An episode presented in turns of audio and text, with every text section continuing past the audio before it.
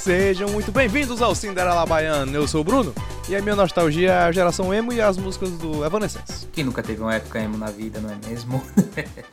Eu sou o Beto Paquite e nós estamos ficando velhos. Meu Deus do céu. O, os, cabelos, os cabelos brancos é estão aparecendo, socorro. Cara, é muito duro. Daqui a pouco, as coisas que a gente via quando era criança vão começar a sofrer reboot e vai ser uma doideira. Já não é possível, cara. Não é possível, isso foi, isso foi ontem. Eu não tô, eu, tipo, não tô acostumado, eu não tô preparado para isso, sabe? De se parar para pensar e de que, caramba, daqui a pouco vai ter de fato um remake do MCU, se você parar pra pensar. Caraca, é verdade. Pô, é muito doido você parar pra pensar que o, que o MCU, só do filme dos Vingadores, fazem 10 anos, pô. 10 anos. Foi ontem mesmo. Ontem mesmo. Reboot de Chaves daqui a pouco. Mas é isso aí.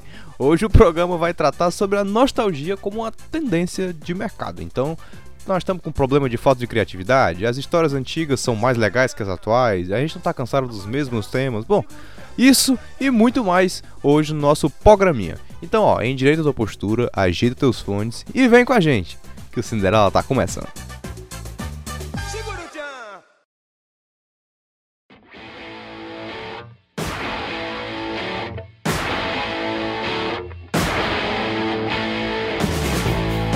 Beto, cara, como a gente já vinha dizendo aqui na introdução, tá uma situação, né? Porque é, é curioso como a gente cresceu com clássicos bem, bem originais, mas que já eram velhos. É, nós aqui que somos filhos da transição dos anos 90 para os anos 2000, a gente pode falar que, pô, a gente cresceu com Jurassic Park, cresceu com é, é, o até com Star Wars que já era vindo ali dos anos 70, cresceu com o Senhor Prequels. dos Anéis. Somos, somos já da geração dos prequels. Das, dos prequels, exato. Eu, com Harry Potter, que era a história original. Na nossa época, tinha muita coisa que parecia nova, né? Acho que até o Star Wars sai um pouco desse exemplo. Mas é, a gente cresceu com muita história, entre aspas, original, que, que tava sendo adaptado só agora pra nossa vez, porque enfim, o cinema deu um baita de um, de um surto de tecnologia. Mas agora, estamos falando dos anos de 2022 é impressionante como o nosso cinema é povoado quase que unicamente por histórias antigas, ou histórias estão sendo reaproveitadas. A gente está vendo aí a estreia de Lightyear, que é provindo das histórias do Toy Story, o Ghostbusters, Space Jam, Pânico, Halloween, Jurassic World, Tic tudo isso, Top Gun, Maverick agora, tudo isso.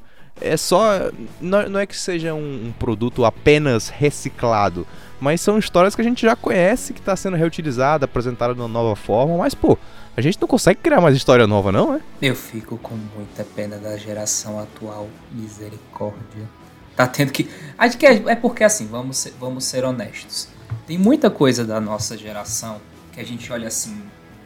As franquias do, da época, como por exemplo, a gente é do tempo, assim dizer, nós somos crianças dos anos 2000. Nós somos da, da geração do, da geração que acompanhou o auge dos X-Men, que acompanhava assim o, o surgimento uhum. da, o surgimento do Harry Potter desde do, de, da época que todo ano tinha um filme do, do Harry Potter, se assim, se assim dizer. E ao mesmo tempo, quando a gente para para quando a gente para para pensar, nunca foi uma geração que morreu, se assim dizer, porque é muito difícil a gente parar para pensar que assim, cara, quais foram assim as franquias que genuinamente assim acabou não vai ter mais nada, não vai ter mais nada relacionado a isso. Difícil, porque as pessoas é genuinamente estão sempre querendo, não é nem o que eu quero dizer, umas tentam até se reinventar, outras estão apenas querendo ganhar dinheiro. Essa é a grande verdade. Eu tava até pensando aqui, porque, pô, na, a, a, nossa geração, nós crescemos com Harry Potter, com Senhor dos Anéis, Crepúsculo. Eu acho que Crepúsculo é a única parada que segue intocável, né? É a única parada que até agora, e eu gostaria de pontuar até agora, nós não temos um reboot, um remake. Vai, pô, imagina, daqui a pouco se tem. Não sei. Vai virar um. Porque existe um movimento em que Crepúsculo está virando um clássico cult em breve aí a, a, geração terá o seu próprio, o seu próprio crepúsculo. Mas assim, parando pra pensar, uma criança que nasceu, vamos dizer assim, nos anos ali, de 2015, tá com seus 7, 8 anos. Qual vai ser o Harry Potter Sete deles? anos, misericórdia, tamo velho. Doideira, né? Que 2015 fosse, foi um dia desse. Mas é, seria é, que- qual vai ser o Harry Potter deles? O, o MCU, talvez, que já é uma coisa que é reaproveitada. E, bom, o MCU já tem aí. É 2008, já tem aí, porra, muitos anos. Tem ano pra caralho, 14 anos MCU. Então, assim, é, é, povoou toda uma geração, mas também são histórias aproveitadas muito dos anos 70, dos anos 80, histórias de quadrinhos. Qual é o Harry Potter dos caras? É tudo meio reaproveitado? É difícil você parar pra analisar no sentido de qual é- foi aquela coisa, aquela franquia que eu cresci assistindo. Porque ao mesmo tempo que a gente para pra pensar no contexto de que, ah, isso aqui surgiu, na- surgiu no tempo do meu nascimento. Ao mesmo tempo a gente para assim, cara, antigamente não tinha tanta saga quanto tem hoje, se é assim de, Verdade. se é assim dizer. Lógico que, lógico que antes tinha muita saga, mas hoje a gente tem muita saga, a gente tem várias sagas que eu quero dizer contínuas, se assim dizer, por exemplo, o que poderia ser o, o que poderia até se assim dizer ser um Harry Potter de antes, Jogos Vorazes foi uma franquia que acabou É verdade. que começou em 2012, 2012 acabou em 2015, mas que vai ter um derivado ainda no próximo ano. Uhum. É verdade, é verdade. E se eu não me engano, o elenco até vai mudar também, né? Ficou caro. A Katniss Everdeen ficou, ficou um pouquinho caro. E é impressionante, porque mais do que nunca, as séries de televisão não são uma coisa nova, mas a forma como elas são produzidas e distribuídas agora, nos anos 2010, 2020, é uma outra parada. Então, por exemplo, a gente pode dizer que nós crescemos também com Game of Thrones. Com Game of. Thrones é algo que, que nos acompanhou aí durante 8, 9, 10 anos. A- as próprias séries de hoje também tem um, um pouco tá reverberando no que acontecia nos anos 80, nos anos 80, 90. O próprio Stranger Things aí que é parte da criação de muita gente que acompanhou o crescimento. Nós estamos indo aí para quarta temporada, mas não são só quatro anos, né? Porque ela demora mais de um ano para sair e agora as temporadas estão saídas divididas. Também é uma grande referência a tudo que acontecia nos anos 80 e 90. Inclusive ela nasce como um- um- a ideia de um reboot do It, né? do Stephen King. E aí ela se deriva pra, enfim, uma série que, entre aspas, genérica, mas não é genérica, porque ela desenvolve uma baita de identidade muito bacana. Mas é curioso, porque até aí, até nas séries onde teoricamente a gente tem uma liberdade criativa um pouco maior, é difícil que as produções mais. é, não, não independentes, mas as produções mais originais, mais autênticas tenham sucesso, tenham investimento. É impressionante, né? O mercado é muito fechado pra coisa nova. Cara, é muito bizarro, porque assim, isso que eu quero dizer, eu não tô, eu não tô me fazendo referência no sentido apenas de cinema por sala de cinema. É, um, é uma estatística muito real. Não importa se é streaming, não importa se é cinema, não importa se é TV aberta ou que for internet. Cara, é muito difícil você fazer uma coisa hoje assim. Primeiro que 100% original quase nada mais é. Vamos, vamos, vamos ser, vamos ser honesto. Assim, É a cara, é a cara do, assim, do, do boomer da internet ficar falando, ah, hoje em dia não tem nada mais original, as pessoas não, sa não sabem mais fazer conteúdo novo. Pois vai lá, bicho. Escreve aí um negócio assim, 100% original que não é baseado em absurdamente, absurdamente não, absolutamente nada. Eu duvido.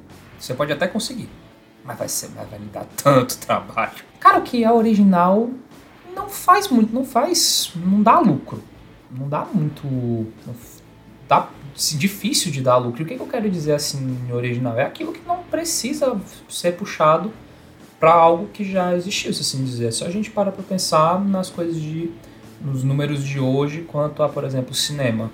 Filmes como é, o, Homem, o Homem do Norte, é, o, o Último Duelo do Ridley Scott, filmes com Cara, filmes do filmes do Oscar, se assim dizer, Licorice, Uhum. Licorice Pizza, é, Coda, não, Coda é um remake, não, é, É verdade. Beco do, Beco do Pesadelo, se, a, se assim dizer, esses filmes eles não dão dinheiro.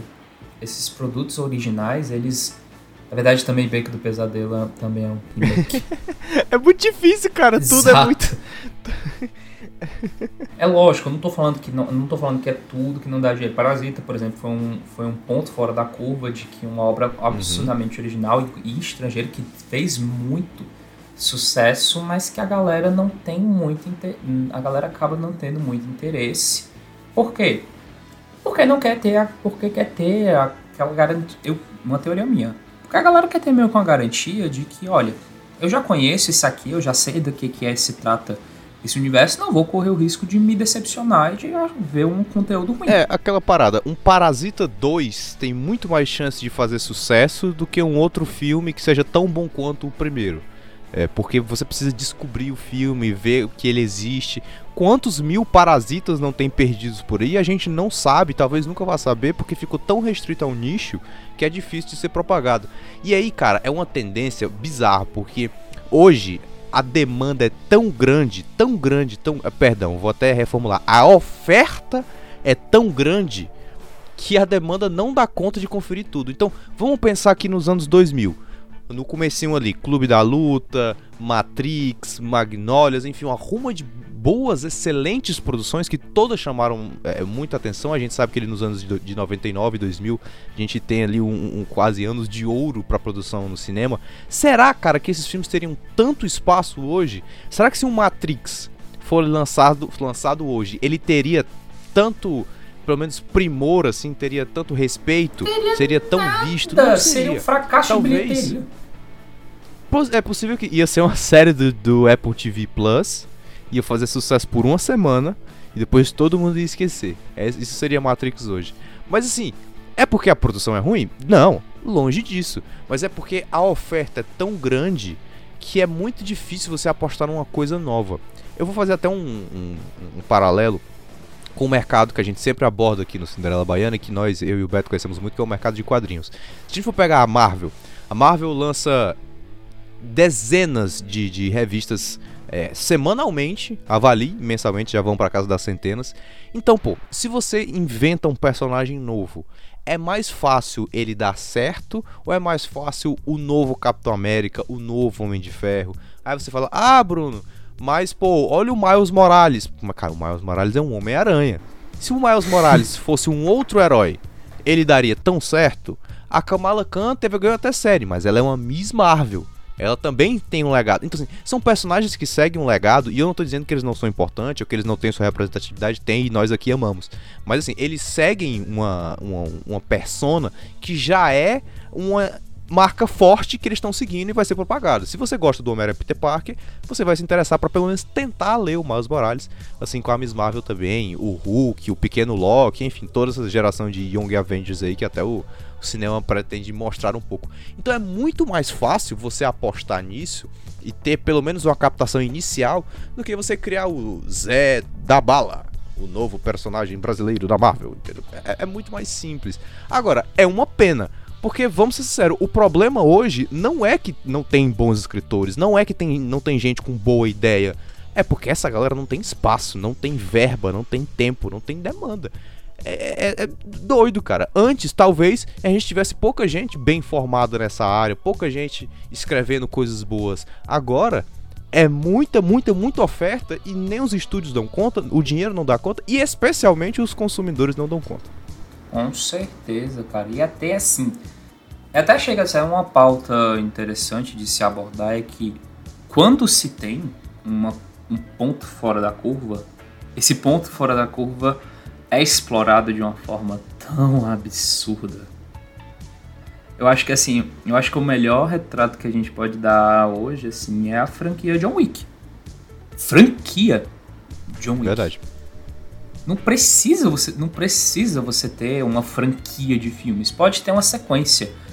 Mas daqui a, mas daqui a pouco, daqui a pouco a galera extrapola tanto, estica tanto a, a baladeira, sabe? Você tem, você tem de novo, assim, John Wick é um caso. Cara, Uma Noite de Crime. Uma, no, uma Noite de Crime que foi uma, que foi uma ideia original, assim. É, eu tô falando só da ideia, não tô falando da execução, porque eu também não gosto muito do, do primeiro Uma Noite de Crime. Mas, cara, você, o pessoal esticou tanto. Uma Noite de Crime virou série de TV. Todo, todo ano tinha um filme, tinha uma hora que você fica. Teve uma hora que vira chacota. Sabe? Quando se a, se a originalidade já é já é uma já é uma coisa muito difícil de acontecer, Hollywood, as produtoras e principalmente a galera por trás do dinheiro vai, não é nem que eu vou dizer capitalizar, vai fazer, vai tirar tudo aquilo até não sobrar mais uma partícula. Porque é assim que as, porque é assim que é assim que as coisas funcionam, a verdade, a verdade precisa ser dita. E se, e aí se eu cito, se eu dito até por, por exemplo, quando foi realmente assim a última, a última vez que você foi ao cinema para ver uma coisa que você não para literalmente ver um negócio que você não fazia ideia do que do que se tratava. E eu não tô dizendo do Exato. E quando eu digo não é não é do que você do, não saber do que se tratava, não tô dizendo assim de uma, de uma pessoa que vai ver Jurassic World é, domínio sem nunca ter assistido um filme do Jurassic Park. Não.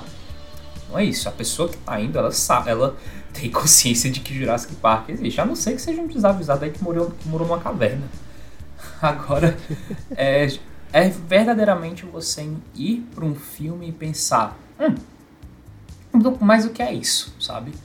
É lógico, é lógico, assim, para isso, por essas e outras existem filmes de comédia romântica, existem é, existem até film, filmes da Pixar que a gente comentou assim, o Lightyear, o Lightyear é engraçado porque é um derivado, é um derivado, mas a Pixar fez muitas, faz muitas produções originais.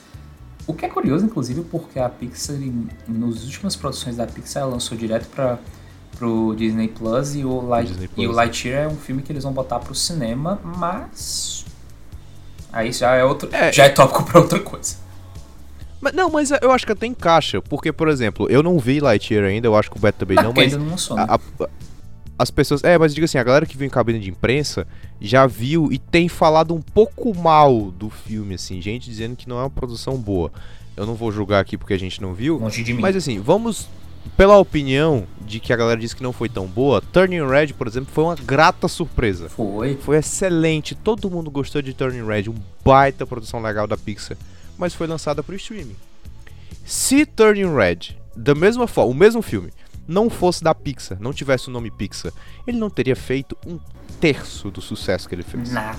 Não teria feito. Então, hoje, a questão de, de branding, de marca, de, de nomes, é uma, é uma coisa que carrega muito. Justamente porque quando você abre o catálogo Netflix, é tanta coisa, é tanta produção que você só vai escolher o que você sabe. Afinal, o nosso tempo ele tem que ser bem, bem selecionado também. Então você vai indicar, ah, eu, eu, vou ver isso porque tem o ator que eu gosto, eu vou ver isso porque eu já conheço a marca, e aí que a nostalgia entra.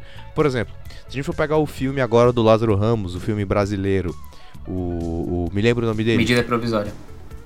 O Medida Provisória, que é um excelente filme, um baita produção, impactante pra caramba, mas ele não tem espaço ele não tem espaço para passar nos cinemas, nos próprios cinemas brasileiros. Por quê? Porque ele é um filme independente, porque ele não carrega nomes tão fortes, ele carrega nomes fortes dentro da indústria brasileira, mas eu tô falando no cinema como um todo. E aí é onde entra aquela parada que a gente fala sobre ah, a Disney ocupando 85% das salas de cinema, é, você tendo que encaixar o seu pequeno filme de produção nacional que pode ser pequeno em orçamento, mas em história ele é genial, ele é maiúsculo dentro de Top Gun Maverick, Doutor Estranho, dentro de. E aí é onde entra. E a parada da nostalgia que a gente insere dentro desse tema é justamente essa questão da marca. Top Gun Maverick, o, Beto até gostou, né? Mas assim, poderia ter uma história horrorosa, poderia. Poderia. Mas ele ia fazer sucesso porque é o Top Gun. É, Ghostbusters podia ter uma história tenebrosa. Alguns até consideram mas ele não ia deixar de fazer sucesso porque ele é o Ghostbusters. Jurassic World, da mesma forma. Lightyear pode ser ruim o quanto quiser, mas as pessoas vão ver, porque nós estamos falando de uma franquia muito premiada, de um estúdio muito premiado. Então a nostalgia, ela é nada mais que um atrator. Como a gente tá dentro de um mercado que é, tem tanta oferta, você precisa tanto de um filtro para te dizer o que tu quer ver, o que tu não quer ver, a nostalgia entra aí. Ela entra para te falar, olha, sabe esse negócio que tu conhece? Então, vem gostar de novo vem gostar de noite, que é mais fácil do que tu gostar de uma produção pequena escondida dentro de um stream qualquer.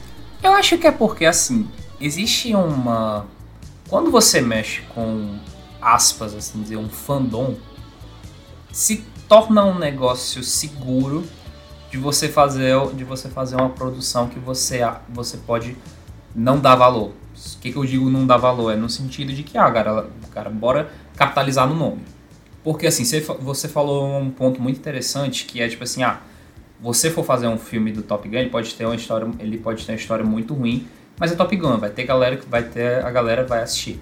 E é lógico que assim, não é, não é como se eu dissesse assim, ah, só estampar um nome de uma coisa antiga, que aquilo ali vai dar dinheiro. Não, pelo contrário, aquilo ali, aquilo ali pode sim acabar sendo, sendo um fracasso, porque existe sim toda uma questão de que as críticas, as críticas, impor, as críticas importam, iniciais, a repercussão funde, por exemplo, se todo filme da Marvel fizesse sucesso, Morbius teria Morbius é. teria feito um bilhão de dólares. Ao mesmo tempo que existe de novo. Eu não, eu não tô querendo discordar do seu ponto, mas eu, na verdade eu reforço de que quando você mexe com, com algo que tem um impacto para várias pessoas, é garantia de que pelo menos uns 100 milhões de uns, uns 100, um 100 milhões de qual é o nome de box office você vai você vai garantir. Eu vou dar um exemplo assim, pessoal. 2023 vai estrear o filme, o quinto filme da franquia Indiana Jones. Eu sou uma puta, repito, eu sou uma putinha de Indiana Jones. Eu vi esses filmes inúmeras vezes, todos os quatro. Eu sou apaixonado pelo Harrison Ford, se, assim, se assim dizer. Eu vi o, eu vi o, eu vi o, o Caçadores na acredito no cinema, inclusive uma das maiores experiências da minha vida. Então não importa se o quinto filme fizer 0% de aprovação no Rotten Tomatoes e for um completo, for tipo um dos piores filmes da vida, eu vou assistir. Entende? É, difer é diferente, por exemplo, se você, se você fizer só um filme de aventura qualquer com Harrison Ford e der 0% no Rotten Tomatoes assim, eu não faço, não vou fazer questão de assistir. Entende? E aí, é, de até um outro ponto muito importante, que a gente tá falando aqui sobre oferta, demanda, chamar atenção etc. Mas assim, o, o, cinema hoje, e a gente não tem como mentir isso, ronda na mão de quem tá o dinheiro. Nós estamos em 2022. Quem tem dinheiro hoje, assim, em média, são os adultos ali na fase de 30, 40 anos. É a galera que tem grana para poder pagar um cinema, para poder pagar um brinquedo, para poder, enfim. Então, eu acho engraçado essa parada da nostalgia móvel.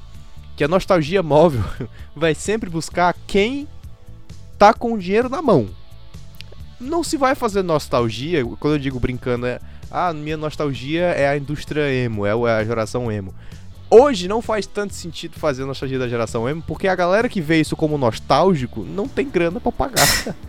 para ficar pagando cinema, para pagar brinquedinho.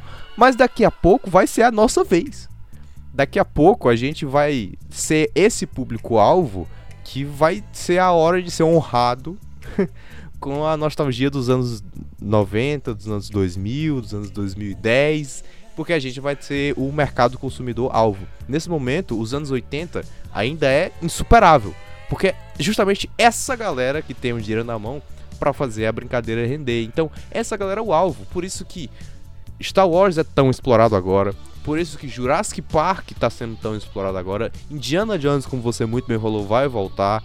Pô, daqui a pouco a gente tem um. Tomará um reboot. Halloween tá sendo explorado de novo. Ghostbusters, Space tipo, tudo isso tá atingindo a, a identidade, tá atingindo a memória é, da galera que tem a grana para pagar e falar, olha, esse aí foi o filme da minha vida. Então é hora de eu rever o reboot dele no cinema. Que legal, que bacana é muito bacana, porque assim, não é porque foi uma. Os anos 80 podem ter sido muito legais, não sei, não tava aqui pra ver. Mas o, o fato não é porque a, a geração foi muito legal. Mas sim porque essa nostalgia ela é móvel. Um dia essa nostalgia foi dos anos 70. Um dia essa nostalgia foi nos anos 60 as épocas ali de filmes do dessa galera dos anos 70, a nostalgia era com filmes dos anos 40. É, enfim, alguns. O próprio é, Nasce uma Estrela começou a ser rebutado nessa época. O Scarface foi rebutado nessa época. Então, é, determinados clássicos foram rebutados nessa época, justamente por conta dessa identidade, né? E de dar na mão de quem tem dinheiro a, a, a, possibilidade de gastar muito dinheiro com a indústria cinematográfica. Daqui a pouco é a nossa vez de ficar pop também. É que eu acho interessante, porque se você for parar pra analisar, tem coisas que nunca, nunca morreram se assim dizer, vou dar, um, vou dar até um exemplo de uma coisa que se revitalizou. Você citou assim um exemplo da, da geração emo. Mas, por exemplo, uma coisa que é muito capitalizado barra explorado em, nos, tipo, na série de Stranger Things, cara, D&D, Dungeon, Dungeons and Dragons RPG, é uma coisa assim tão geração dos anos 80, mas, cara, as pessoas ainda jogam D&D.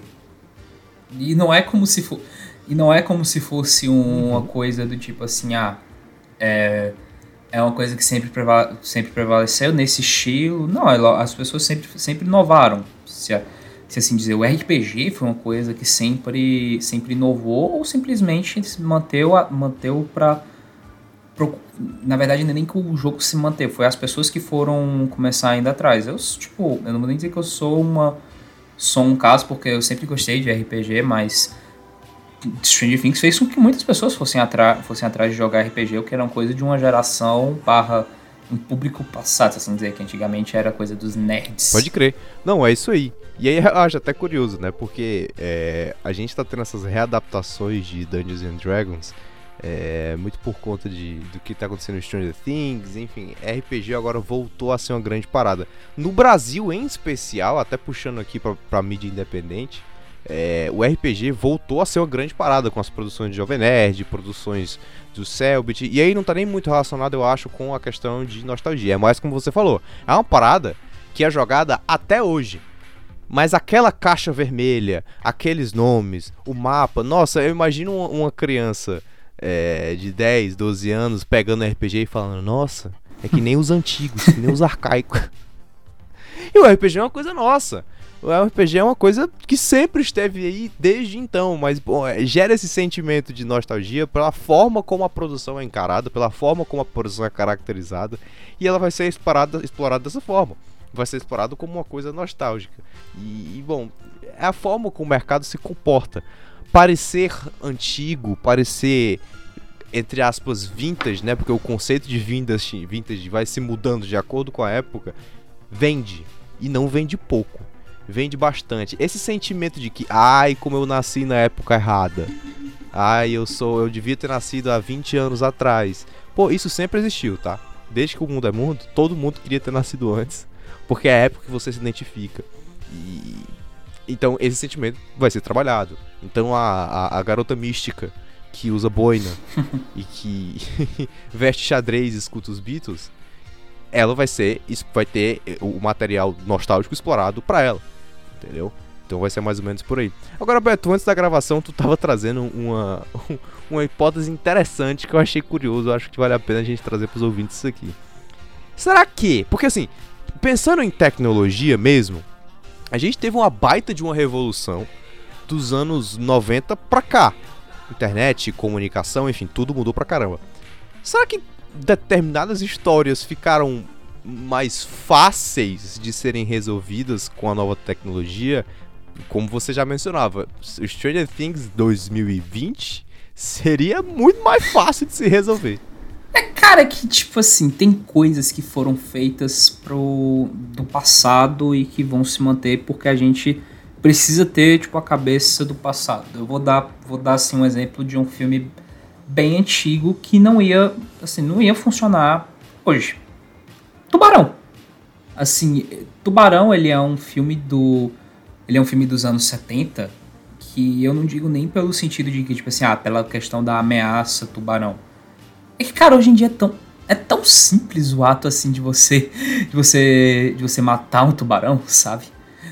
No, no, senti no sentido de que, cara, é literalmente uma questão de que antiga, antigamente, para a visão que as pessoas tinham do, de que o, o conflito de você estar tá lá no mar com pouca com armamentos específicos e antigos e você não ter o contato com as pessoas só via rádio, não tinha celular para você se, se, comunicar, nem a, o rádio nem era nem era dos, dos melhores, sabe?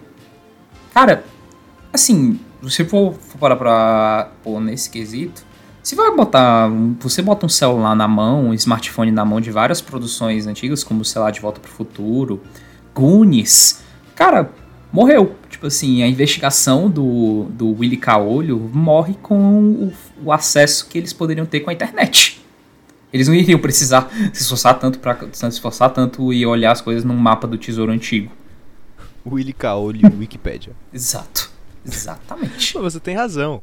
É, a nossa vida. Eu não vou dizer que a vida do jovem millennial é sem graça. Não é porque ser sem graça, mas. Mais interessante é antiga. Na, na, é, mas ela é muito mais foca. Ela é menos cinematográfica. Sim. Se você for parar pra pensar, o adolescente que vive na frente de uma tela jogando videogamezinhos, enfim, não é que não tenham tramas e que é, o bullying não exista virtualmente, ou enfim, que existam fraudes, enfim, tudo isso que geram boas histórias. É, mas é menos impactante cinematograficamente falando. Falando em anos 2010, 2020, aquela galera não podia sair de casa. Will e companhia ali, pegar a bicicleta na floresta, tá maluco, velho. tá maluco. Não existe isso não, irmão. Tá louco? O corcel preto vai aí te levar, criancinha. Não, não, tem isso. Ah, pois eu não sei. Pô, caralho, a galera tá na Rússia. Pô, manda um zap. Tô na Rússia. Opa, ó, localização do Google Maps. Pede um Uber pra mim, tem como? É tipo, Cara, não, é impressionante. É tipo, curtindo a vida doidado. Aí, tipo assim, o, o Ferris ele estaria lascado no momento que algum conhecido fotografasse ele lá na, na, na parada e mandasse pros pais dele. Não, o, o, o Ferris. Você tava lá, mas tá aqui, ó. mandei, mandei no seu zap. Tá mandei no zap o, o pai dele abre o aplicativo de câmeras da casa. Hum, que merda que esse moleque tá fazendo? Vou pra casa resolver. Acabou o filme. Acabou. Imediatamente acabou o filme. Pô, é, é, um pouco. Pra, pra gente é um pouco frustrante que a gente também não teve a oportunidade de viver determinadas coisas. Mas é, entende-se que pro termo criativo é um pouco mais. É, acessível você fazer uma história onde você não pode contar com todos os recursos. Tanto é que o tempo inteiro as histórias precisam ficar cortando. Ai, é, estou sem sinal de internet. Ai, aqui não pega celular. Ai, pra então poder restringir e poder você fazer, fazer uma história com um pouquinho mais dramática. Porque a realidade é que hoje a gente vive uma parada muito esquematizada.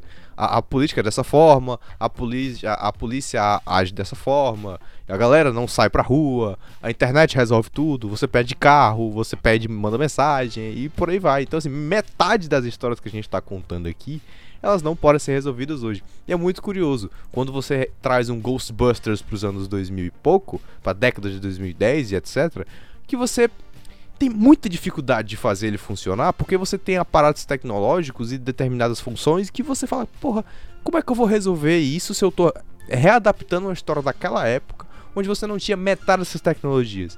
Então é por isso que muitas vezes essas produções não, não funcionam.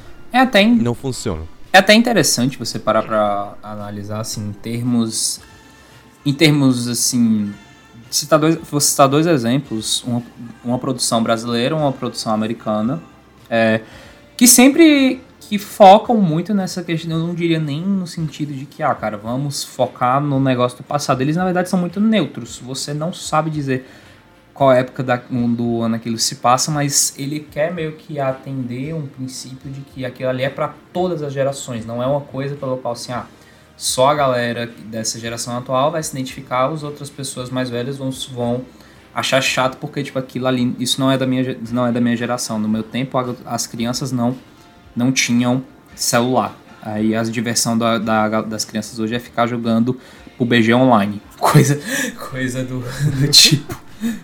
É, mas o BG online é o novo. Agora que são Turma da Mônica, Turma da Mônica, os filmes, o Laços e o Lições. As é crianças nesse, nesse filme, elas brincam na rua, cara. elas brincam na rua, os meninos não, não têm celular. Se, assim dizer, não tem internet, você não tem contato. Tipo assim, eles todos andam nesse grande bairro do Limoeiro, eles brincam com brinquedos artesanais, se assim, se, a, se assim dizer. Tem um momento, tem um momento muito bom com no no, no segundo filme, Lição, o Lições, que mostra toda a, a. Como é que eu posso dizer? A manufaturação do, dos brinquedos que a Tina e o Rolo fazem, que são brinquedos completamente, sabe, simples. E, ou que, uhum. e a segunda, que é o mais americano, se assim dizer, são, cara, todas as, todas as produções envolvendo é, o, Sno o Snoopy e o Minduim barra Charlie Brown que a gente vê, pode ver tanto o filme de 2015 como as séries do Apple TV Plus, qualquer coisa que você for, for encontrar, cara, é a mesma coisa que você vê dos filmes antigos dos anos 80, dos Sim. quadrinhos.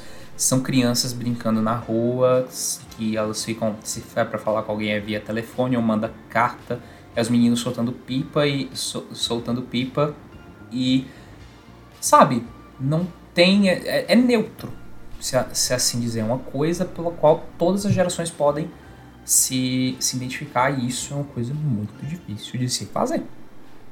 Pois é. Até porque são pensamentos muito diferentes. É até curioso se a gente for parar pra pensar. Existe um termo para animações japonesas, quem for do meio vai entender, que é, chama Isekai. A ideia do Isekai é você tirar alguém da sua realidade. Aí, bom, produções aí mais conhecidas como Sword Art Online, enfim, você bota para outras realidades. E cada vez mais a Hollywood vem adotando esse sistema para tirar a pessoa da realidade, porque teoricamente a realidade é muito fácil. É muito simples de resolver as histórias. Então, pô, a gente vai botar os caras no avião e mandar ele para outra época. O Lost é um grande Isekai, assim, né? É, o, vamos colocar ele, vamos, ah, a cidade vai abrir um buraco, a galera vai cair. Então, o tempo inteiro vão se criando formas de tirar as pessoas, o Jumanji, vão tirar as pessoas da realidade para que elas possam viver uma aventura. E aí eu penso assim, quando chegar a nossa vez de servir de nostalgia, quando chegar a vez desses tempos que a gente vive, que a gente cresceu, é, ser o alvo da nostalgia e de retratar. Eu sei que eu não, não tô fingindo que diversas produções atuais não retratam a nossa época. Retratam, mas é de uma forma diferente. Será que vai ter a mesma alegria? Será que a nossa nostalgia vai ser vista com bons olhos? A nostalgia do celular, da tecnologia, da internet? Porque não. Da forma como a gente fala. Pois é, a forma como a gente fala e a forma como a gente vive parece tão dramático em relação ao que vivia-se nos anos 80 e 90, tudo tão preso, tudo tão difícil, tudo tão é, impessoal, sabe? Todo mundo vivendo na sua caixinha. Será que a gente vai ter uma onda de filmes de depressão, ansiedade, enfim, de diversos fatores de isolamento? Imagine quando o Covid virar uma coisa alvo de nostalgia. Será que os, os novos clássicos vão ser só baseado em, em, tristeza, em dificuldade? É isso? É isso que a gente viveu? É bizarro assim, porque eu tenho muita dificuldade. Na verdade, não sou eu, mas acredito que toda, todas as pessoas, porque enfim, foi um tempo muito difícil, mas existem produções e barra filmes, séries e tal, que de fato assim, os caras abordam a pandemia. É, seja por um. Seja por um. sei lá, cinco minutos, assim dizer, por exemplo casos recentes do, do Oscar, por exemplo, filmes como Drive My Car e A Pior Pessoa do Mundo, tem, momento, tem momentos que o filme, os filmes tipo, tem um salto temporal que aborda a pandemia. Tipo, as pessoas usando máscara de boa, tipo assim, é, present day, se assim dizer. Aí tá lá, aí tá lá a pandemia, mesmo que seja, de lá a gente fica tipo, ah, pois é, né? Isso aí, aconte isso aí aconteceu, né? Porque a gente tá, a gente tá tão querendo assim meio que voltar para uma coisa, para uma coisa boa, sabe? É muito bizarro quando você para assim, cara, um filme que vai se basear em 2020, em 2020, setembro de 2020, todo mundo na rua tranquilo, como se nada tivesse acontecido. Meu Deus do céu. Isso é bizarro, porque é como a forma como as pessoas podem abordar, porque enfim, é o, é o mundo delas, não necessariamente é, é o mundo real, mas que não foi a nossa realidade sabe? Não, tu tem total razão. É, isso que você falou sobre a gente ter um lugar para voltar, um bom lugar para se pensar, é, a gente, como eu falei, a nostalgia ela é procedural, né, ela vai mudando. Eu não sei se ela vai acompanhar de fato, porque os tempos mudaram tanto e essa questão de isolamento e essa questão de individualidade, é, de como as aventuras pararam ou pelo menos são vividas de formas muito diferentes, eu fico me perguntando como é que isso vai ser visto com bons olhos. Fico me perguntando como tudo isso vai ser analisado de uma forma minimamente passional, como isso vai ser um bom lugar. Será que, porra, será que a gente teve uma teve uma fase tão ruim que a gente vai ser responsável por quebrar a indústria da nostalgia? Pô, será? Será que a gente vai ter que ter 15 trilogias do Jurassic Park? Porque a nossa nostalgia não é o suficiente, vão ter que continuar trazendo de trás. É, será que a gente não vai ser capaz de fazer novas produções porque o mercado não vai permitir? Eu fico pensando nisso. Cara, qual é que vai ser a grande obra do nosso tempo, assim, que eu digo do nosso tempo, das nossas décadas aqui passadas, de gerações dos anos 2000 até 2020, que vão gerar novas franquias, que vão gerar é, novas, novas franquias que vão ser exploradas, expandidas, como Star Wars, Jurassic Park, como essas. A gente não vai ser capaz de produzir uma nova genialidade de tanto que a gente está aficionado para reutilizar os mesmos conceitos, os mesmos nomes, as mesmas franquias, os mesmos atores, rebobinar tudo isso.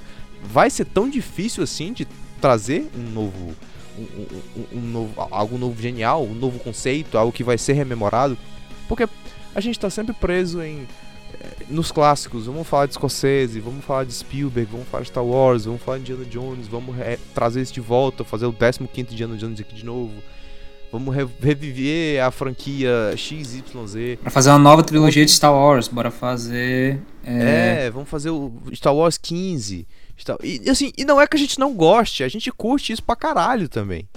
Mas, porra, não vai ter uma grande marca do nosso tempo e eu sei que você pode estar pensando, você, meu querido ouvinte, está pensando aí, porra, mas tem, como o Beto falou, tem o John Wick, tem. Eh, mas eu não sei se. Mesmo com. E eu não tô falando que a gente não tem boas produções, porque a gente tem aí produções memoráveis nas últimas décadas. Tem sim, eu concordo com você. Mas eu não sei se é suficientemente grande para que fique uma marca temporal tão importante como esse boom de cinema que houve nos anos 70 e 80, em especial. Booms de novos diretores, booms de novas tecnologias. E porra, vamos combinar. A tecnologia, brutalmente falando, evoluiu de forma bizarra dos anos 80 para cá, especialmente do começo dos anos 2000 para cá. Mas parece que a forma como a gente consome cinema, ela se estagnou. Não é a forma como é produzida, porque o CGI, enfim, CGI, máquinas de, de, de, de, colocar o CGI dentro de um cenário, de telas redondas, enfim. É sensacional, tudo isso evolui. Mas a forma como a gente consome parece que estagnou. O próprio James Cameron tá aí, né? Tentando criar uma, uma tecnologia nova, um 3D novo para cada filme do Avatar. Inclusive vai sair aí. É... Mas a nossa forma de consumir tá sendo a mesma. Tanto que, quando eu digo a mesma, no cinema. Porque a, a, tendência agora é cada vez mais consumir-se de casa. E aí essa sim, essa tecnologia está crescendo. As televisões maiores, televisões mais tecnológicas, 4K, 8K, 16K, Full HD, seja o que for, LED, LCD, enfim. Tudo, televisão curva, televisão que tá farraval, 360, os caras, e tudo isso mais caro, né? Ninguém consome isso de verdade. Duas pessoas no mundo só. Mas, é, parece que na forma como a gente consome cinema mesmo, vai ficando para trás. Por isso que essa discussão de que sempre que ah, o cinema vai ser deixado para trás, o cinema vai parar de ser uma coisa, vai parar de ser consumido, não acho que vai, mas essa estagnação acaba no mínimo desacelerando, desacelerando bastante. Antes da... Cara, eu, isso é muito, muito verdade. Assim, antes da gente citar assim, os exemplos dos filmes que focam barra tem os seus lapsos de nostalgia que são bons e dão certo, se assim dizer que a gente gosta, a gente quer quer mais, sem dizer, eu vou dar até um exemplo pessoal, assim, de um casos pelo qual, assim, olha, quando, a, quando eu e o Bruno a gente fala, assim, dessa questão de originalidade, a gente não quer dizer que você precisa criar um novo gênero cinematográfico. Não. Os gêneros eles já estão muito bem estabelecidos. O que a gente quer dizer é que eu vou dar, eu vou citar um caso assim, qual foi um dos meus, um dos meus filmes favoritos de 2018? Entre Facas e Segredos. A galera fala assim, pô, mas Entre Facas e Segredos ele não é um filme, ele é um filme nada original, ele é um filme de ele é um filme de investigação como tem desde 1940 com os filmes antigos do Sherlock Holmes, mas ele é, cara, ele é absurdamente original. Você não sabe quem é, você nunca ouviu falar do personagem do Benoit Blanc. Você não sabe quem, você não sabe que nunca ouviu falar da personagem Ana Cabrera na sua vida. Esse mistério é completamente novo, essas pessoas elas são, elas são novas, detetive novo, casos di diferentes. É lógico que quem acaba, quem vê muito filme de mistério acaba, se assim dizer, querendo deduzir, achar, ah, mas isso aí não é uma coisa nada fora, fora do planeta. Porque a gente está muito acostumado com as coisas de mistério. É de novo, questão justamente da execução, pela forma como é feito, com a novidade no ar, tipo assim, quem são essas pessoas? Quem são, quem são esse, onde é esse mundo, sabe? Isso aqui é novo. Não, à toa que o filme, que o filme ele é muito bem feito. Esse é o ponto interessante, ele é muito bem feito. Não à toa que a gente tem a sequência, a sequência e até inclusive vai ter o terceiro filme já anunciado antes mesmo da segunda, agora pela pela agora pela Netflix. Assim como, por exemplo, é, filme de novo, é, filmes filmes como A Chegada, cara. Não é original a gente tratar filme de invasão alienígena, mas a forma como o filme é tratado, você voltar para a questão da linguagem e não necessariamente apenas da invasão alienígena, sim, mas isso é um caso tão raro de se fazer porque dá trabalho, porque exige, exige muito e de novo é uma coisa pelo qual assim, cara, você tá tem sim, você tem questão de atores de renome, mas você tá tratando de uma coisa nova. Não é todo filme de invasão alienígena que vai dar certo. Entende? Mas por que que essas coisas Vou nem dizer assim, ah, é, eu sei que isso é até muito fazer, ah, porque é bom, aquilo ali vai dar dinheiro. Porque tem muito filme bom que é um fracasso. Muito filme bom que é um fracasso. Cara, é muito bizarro você parar pra pensar, tipo, o Spielberg fez um fracasso de bilheteria. Que foi o West Side Story. É um, um filmaço, cara. Um, um, um filmaço, assim, que o pessoal fica até, inclusive, se questionando assim, pô, cara, o Spielberg não, o Spielberg não conseguiu assim, botar gente suficiente para jeito suficiente do cinema para render um para tipo assim render pra bancar, um né? para bancar um filme. O Spielberg. Não existe mais padrão. É. É bem por aí mesmo.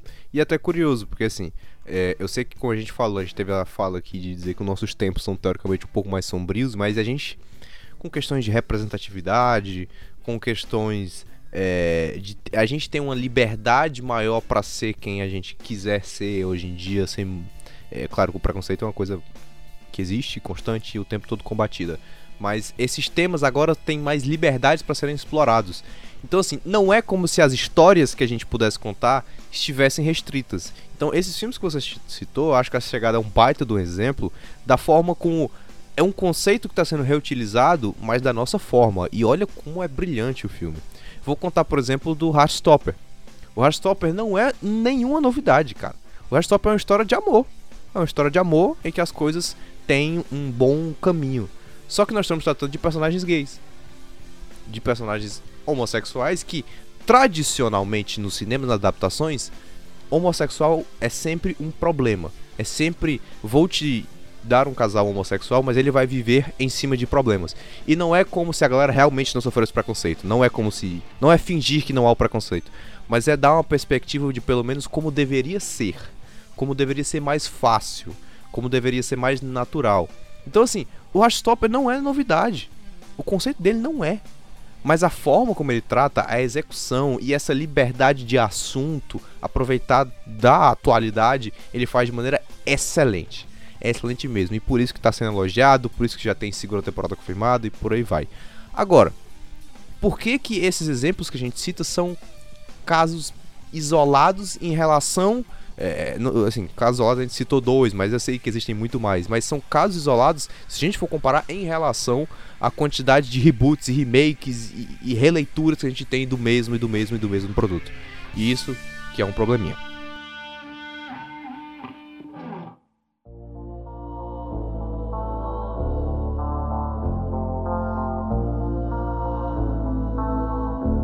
Agora, Betinho, pra gente partir para as últimas é, as considerações quase finais, a gente vivendo aqui no meio do ano de 2022 uma carga absurda de filmes com reboot, mas assim, até que tem coisas que é, sempre vale a pena rever. Há coisas que foram bem pensadas. E assim, eu acho que não faz mal você explorar. Eu não acho que fazer um, uma nova história de, de Top Gun é algo ruim. Não é. Quase 40 anos depois é, não acho que seja algo ruim. Minha mãe quis ir pro cinema. É, um rumo de gente sendo afetado por essa, por essa é, volta do Top Gun. E você pode até falar, parece ser um filme bacana, né? Existe uma coisa muito importante a ser abordada no, no sentido de que você para pra pensar num caso como Top Gun. Na verdade, nem é apenas Top Gun em si, mas, cara. Você vai fazer uma sequência de uma coisa que é muito antiga, você sempre tem que lembrar que não é tudo que é antigo, só porque é antigo não significa que não seja intocável. Uma coisa é você fazer, sei lá, uma sequência de 40 anos atrás, assim, de um negócio como como Poderoso Chefão, como Tubarão, que são filmes quase intocáveis, cara. Aquilo ali é um negócio E você vai mexer com aquilo, você fica assim, pra quê, cara?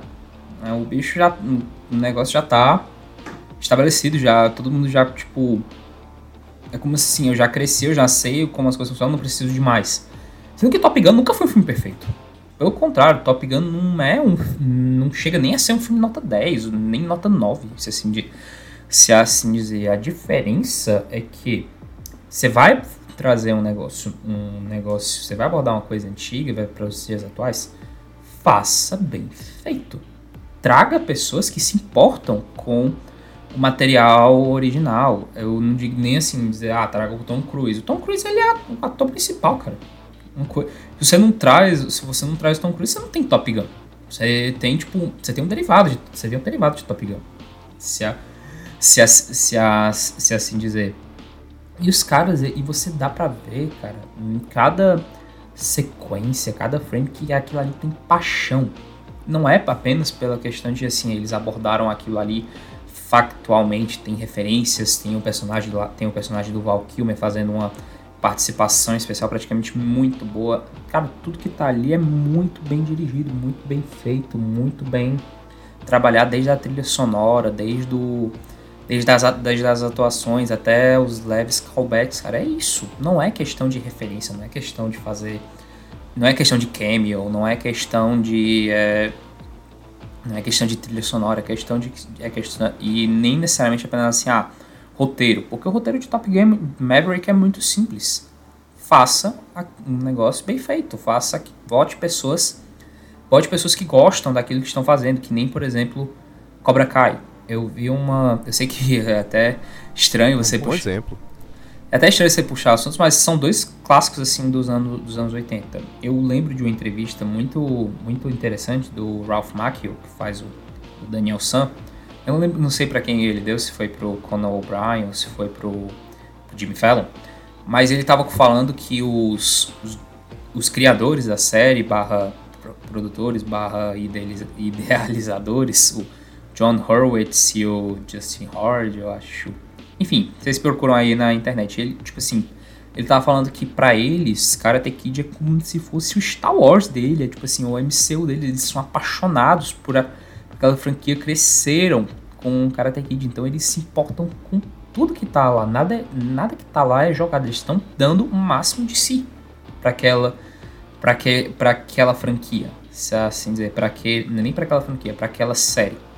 Diferentemente de diferentemente de você pensar num negócio como foi o, sei lá, o, a sequência barra reboot barra do, do Massacre da Serra Elétrica. Aquilo ali foi um negócio absolutamente caça-níquel, que só quiseram capitalizar, e algum um dinheiro por cima da, de uma franquia antiga. Até botaram uma, uma personagem da série do primeiro filme só pra ela morrer. Spoilers de um filme horroroso. Que tá, tá na, que tá, na, na Netflix. E é só assim, é só assim um caso. As pessoas, as pessoas, eu não vou nem dizer assim, ah, elas não se importam com o dinheiro. Não, mas aí também é você, você tá, você tá, ou você tá sendo muito trouxa, ou você é muito movido pela arte. Todo mundo se importa, todo mundo se importa com o dinheiro. É. Mas, mas acima, mas eu, tipo assim, acima de tudo, cara, eles se importam em fazer um produto bom. Eu acho, cara, que é, é, é muito importante você ter noção de o que você está fazendo não vai macular o primeiro filme, não vai macular a primeira produção. Mas é no mínimo interessante que você tenha noção de fazer algo um pouco diferente. Não só recriar, não só fazer a mesma coisa com outros atores, com outros efeitos e etc. Cough, cough, Jurassic World.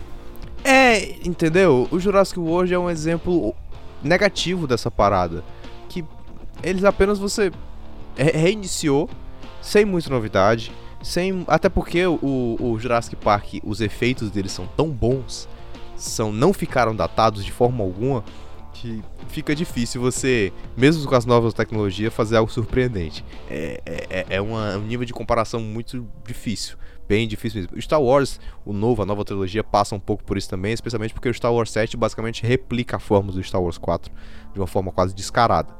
Não acho ruim, mas acho descarado. É, mas em outro viés a gente tem outros excelentes exemplos. O Top Gun é um exemplo desse, porque o Top Gun ele vai pegar a história do. Porque o Tom Cruise é o, o, o protagonista do novo Top Gun, mas ele não é exatamente o do antigo.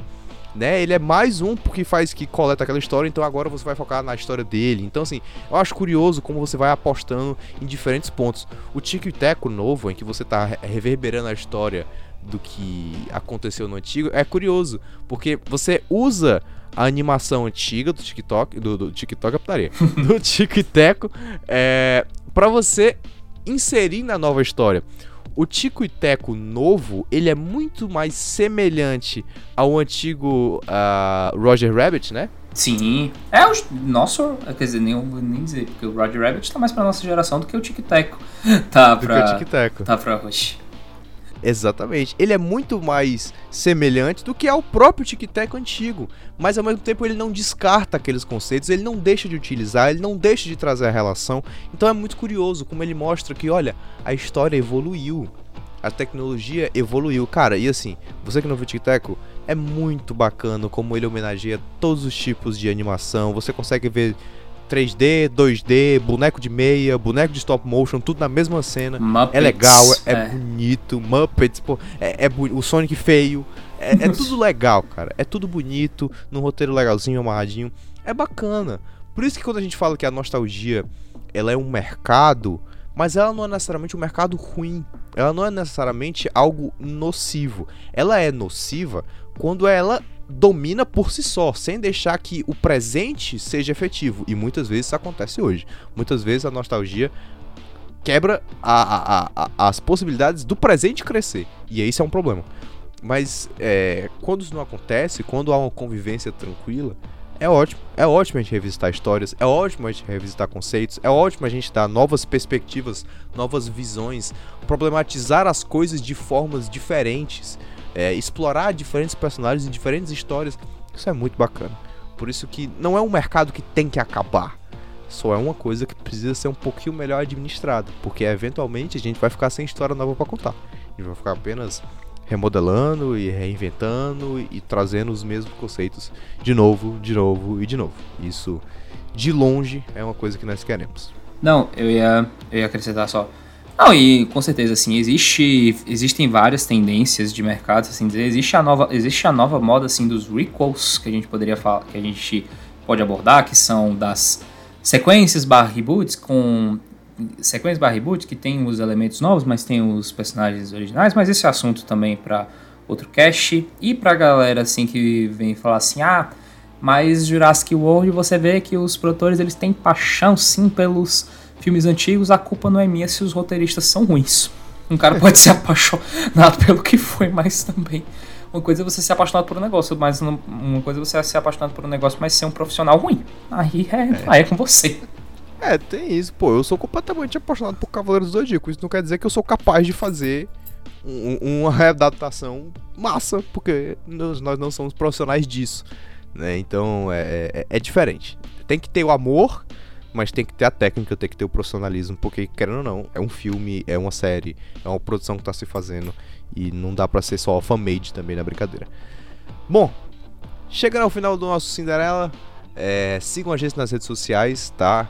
Minhas redes sociais aqui, Bruno Pax, estão na descrição, do Beto também, Beto Online Baquite, você pode seguir a gente lá. E, claro, as redes sociais do Cinderela Baiana em todas as plataformas de áudio. Cinderela Baiana com dois N no Instagram e Cinderela Baiana no Twitter. Estamos de volta com os podcasts. Trazendo aqui para o nosso Cinderela Indica, eu queria falar o seguinte: esse programa, pelo menos para mim, ele foi inspirado por um outro programa também de podcast, de um outro podcast de cinema sensacional, de profissionais sensacionais, que chama Cena Aberta.